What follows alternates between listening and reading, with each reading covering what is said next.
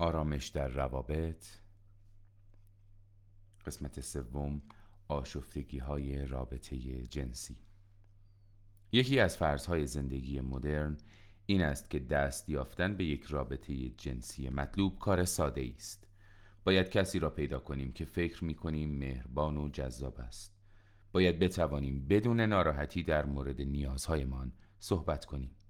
باید چندین دهه رابطه جنسی عالی داشته باشیم و باید بدانیم چطور اشتیاق و هیجان را با احترام عجین کنیم. احساس می‌کنیم شادکامی در این دوره زندگی کاملاً حق ماست.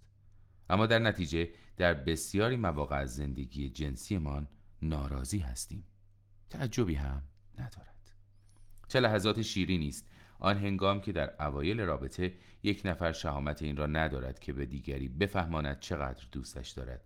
آنها عاشق این هستند که دست یکدیگر را لمس کنند و مکانی برای زندگی خود بیابند.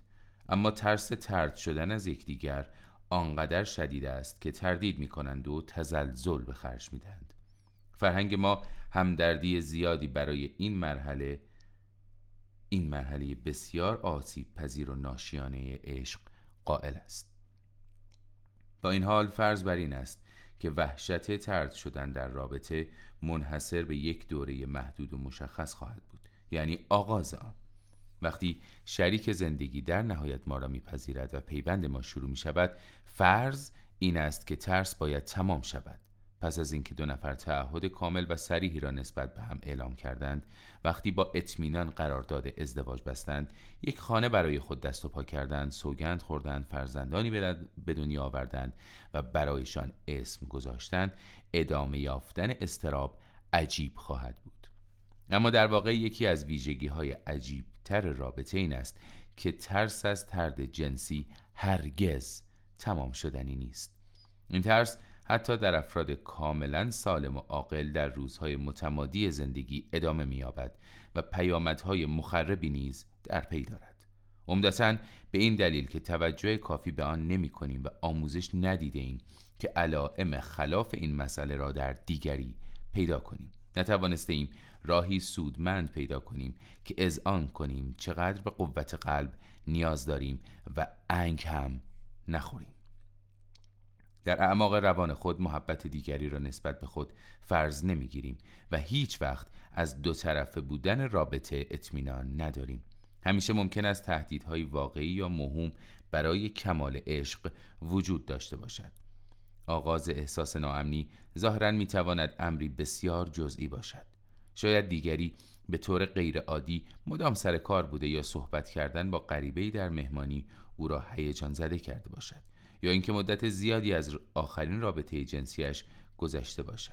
شاید وقتی وارد آشپزخانه شدیم به گرمی با ما برخورد نکرده باشد، یا اینکه نیم ساعت سکوت کرده باشد.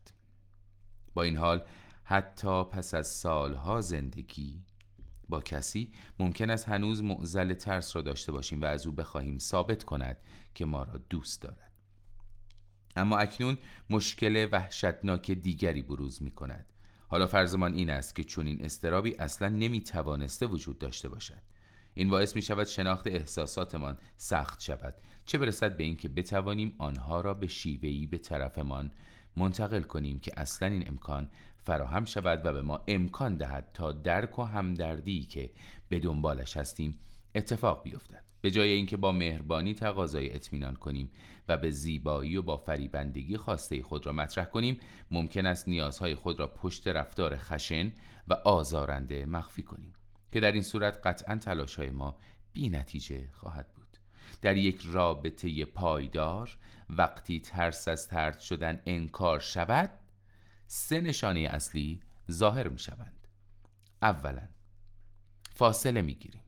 دوست داریم به همسر خود نزدیک شویم، اما چون می ترسیم دوستمان نداشته باشد، آنقدر دچار اضطراب می شویم که باعث می شود رابطمان سرد شود. می گوییم سرمان شلوغ است، تظاهر می کنیم فکرمان جای دیگری است. غیر مستقیم می گوییم نیاز به قوت قلب آخرین چیزی است که به آن فکر می کنیم. حتی ممکن است رابطه‌ای خارج از ازدواج داشته باشیم که آخرین تلاش برای فاصله گرفتن آبرومندانه است. تلاش نادرستی می کنیم برای این ادعا که به عشق همسر نیاز نداریم. چیزی که خودمان در تقاضای آن بسیار محتاط بودیم. اما چه بسا معلوم شود روابط خارج از ازدواج از عجیب ترین نوع تحسین ها هستند، نشانه دردآور از نوعی بی‌تفاوتی که فقط نسبت به کسانی مرتکب میشویم که واقعاً دوستشان داریم. مخاطب بی‌تفاوتی ما مطلقاً عزیزان ما هستند. دو، شروع به کنترل کردن می‌کنیم. احساس می‌کنیم همسرمان از نظر عاطفی از ما فرار می‌کند و پاسخ ما این است که سعی می‌کنیم او را کنترل کنیم. وقتی کمی دیر می‌کند بسیار عصبانی می‌شویم، به خاطر انجام ندادن کارهای روزانه تنبیهش می‌کنیم و مرتباً می‌پرسیم کاری که قرار بوده انجام دهد را تمام کرده و یا خیر. تمام اینها به جای گفتن این جمله انجام می‌شود که نگرانم که برایت مهم نباشم. نمی‌توانیم او را مجبور کنیم که بخشنده و صمیمی باشد، نمی‌توانیم مجبورش کنیم که ما را دوست داشته باشد و حتی ممکن است به درستی از او نخواسته باشیم که ما را دوست داشته باشد. پس سعی می‌کنیم به شیوه او را کنترل کنیم. هدف این نیست که همیشه مسئول باشیم، بلکه مسئله این است که نمی‌توانیم با ترسمان کنار بیاییم که چقدر خودمان را باخته‌ایم.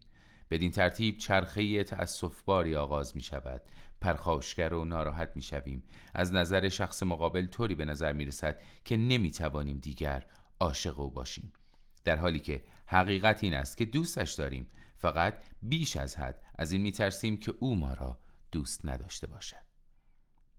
سوم، بد اخلاق می‌شویم. به عنوان آخرین راه حل، با بدنام کردن شخصی که از ما دوری می‌کند آسیب پذیری خود را انکار می‌کنیم. به ضعف‌هایش گیر می‌دهیم و از کمبودها شکایت می‌کنیم. به هر کاری دست می‌زنیم جز اینکه سؤالی را بپرسیم که بسیار ما را آشفته می‌کند. آیا این شخص عاشق من است و دوستم دارد؟ با این حال اگر معنای حقیقی این رفتار نامحترمانه و سخت گیرانه درک شود، در آن صورت دیگر طرد به حساب نمی‌آید، بلکه به عنوان درخواستی عجیب و تحریف شده و در عین حال بسیار واقعی برای مهربانی تلقی می‌شود. راه حل تمام این مشکلات این است که تصویری جدید و دقیق‌تر از عملکرد عاطفی را برای خود هنجار سازی کنیم. اینکه روشن کنیم شکننده بودن و نیاز همیشگی به قوت قلب داشتن، به ویژه در مورد رابطه جنسی، نشان از پختگی و سلامت ما دارد. به این دلیل رنج میبریم که زندگی بزرگسالی یک تصویر بیش از حد قوی از نحوه عملکرد به ما تحمیل میکند. زندگی بزرگسالی سعی میکند به ما آموزش دهد به طور غیر معقولی مستقل و آسیب ناپذیر باشیم. به ما پیشنهاد میدهد که درست نیست بابت چند ساعت دوری از او بخوایم به ما نشان دهد که ما را دوست دارد، یا اینکه به این خاطر که در مهمانی توجه زیادی به ما نکرده و وقتی میخواستیم مهمانی را ترک کنیم او دوست بمان او دوست داشت بماند، از او بخوایم ثابت کند که از ما دل نکنده است. دقیقاً همین قوت قلب است که همیشه به آن نیاز داریم. هرگز نمیتوانیم از نیاز به پذیرفته شدن خلاص شویم. این نفرینی نیست که محدود به افراد ضعیف و بیکفایت باشد. در این حیطه احساس ناامنی به نوعی نشانه سلامتی است.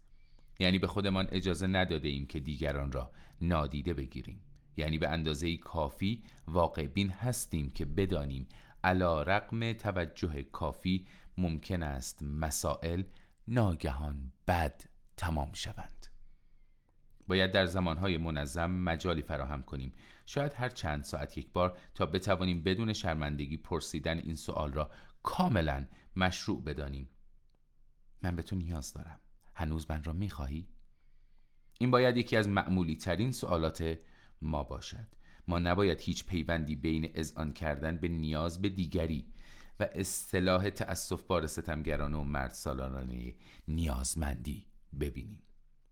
باید بهتر بتوانیم عشق و اشتیاقی را بشناسیم که در پس برخی از بی‌تفاوتی‌ها، کنترل کردن‌ها و بیرحمانه ترین لحظات زندگی خودمان و همسرمان وجود دارد. اگر تنها رابطه جنسی را در نظر بگیریم، امید برای یافتن یک همسر ایدئال که بتوانیم به راحتی تمام کنجکاوی‌های شهوانی خود را با او بیان کنیم به نظر امکان پذیر می رسد. بیایید تصور کنیم. شاید بتوان کسی را پیدا کرد که بخواهد از دستبندهای پوشیده از خز و کفش‌های مخصوص دویدن استفاده کند.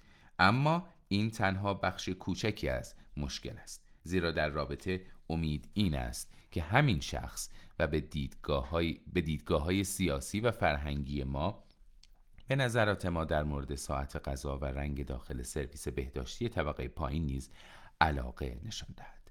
جنبه‌های بسیاری از هیجانات جنسی هستند که کاملاً مخالف با دیگر جنبه‌های طبیعی ما و خلاف امیدهای ما برای عشق هستند. همچنین تمایلات ما ممکن است با خلقیات یک فرد خوب و محجوب، یک فرد خوب و محجوب تعارض داشته باشد. هیجانات شهوانی توجهی به استانداردهایی ندارند که برای باقی زندگی خود تعریف کرده ایم. هیجانات شهوانی توجهی به استانداردهایی ندارند که برای باقی زندگی خود تعریف کرده ایم.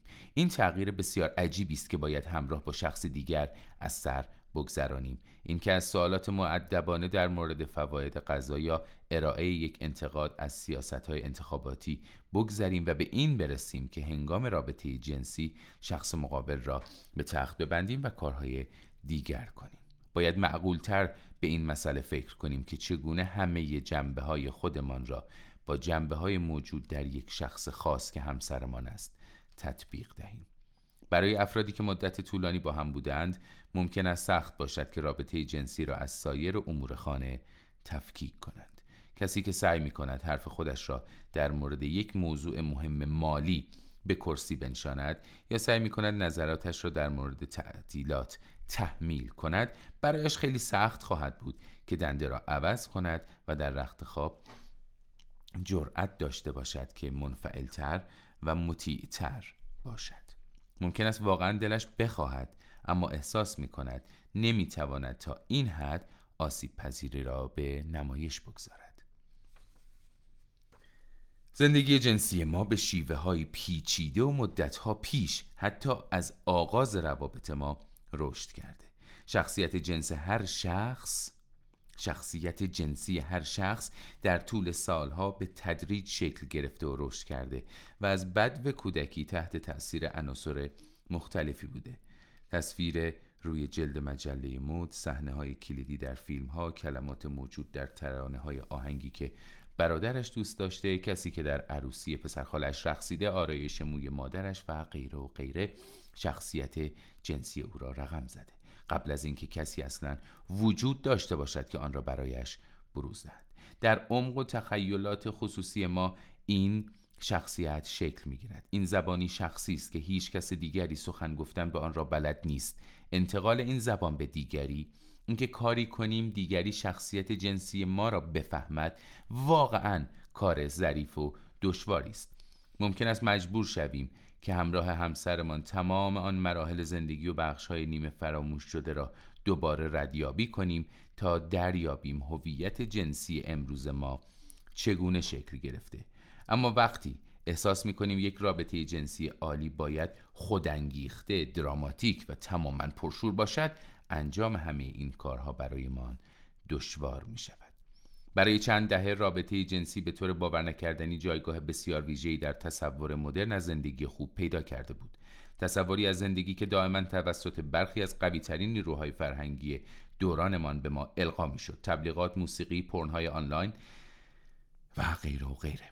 تا دهه هزار و نهصد و شصت تصور پیروی از وسوسه‌های جنسی تا جایی که این جریان پیشرفت عمیقاً شوکه کننده بود. حتی بیان روشنفکرانه و مبهم این نگرش هم قویاً سرکوب می‌شد.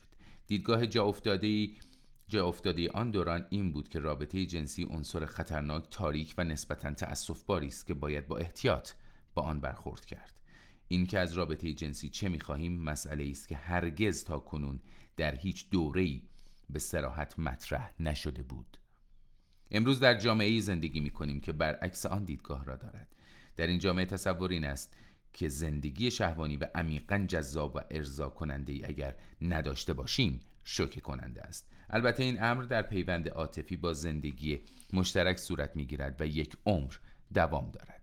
اکنون دیدگاهی مثبت به رابطه جنسی کاملاً مرسوم شده، اما این دیدگاه یک مشکل آزاردهنده را به همراه دارد، زیرا در نظر نگرفته است که چه تعداد مانع واقعی برای تحقق آن وجود دارد.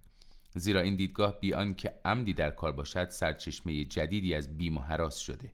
اگر از ابتدا با این فرض آغاز می کردیم که علل اصول باید در زندگی جنسیمان بسیار کم توقع تر باشیم، زندگی بسیار آرام تری می داشتیم. بهترین راه بهترین راه دستیابی به زندگی جنسی اصطلاحاً خوب این است که برای این ایده ارزش قائل شویم که یک رابطه جنسی عالی یک استثناء گاه به گاه و خلسه‌آور در زندگی خواهد بود که در مواقع دیگر سرشار از سازش‌ها و امیال ناکام است.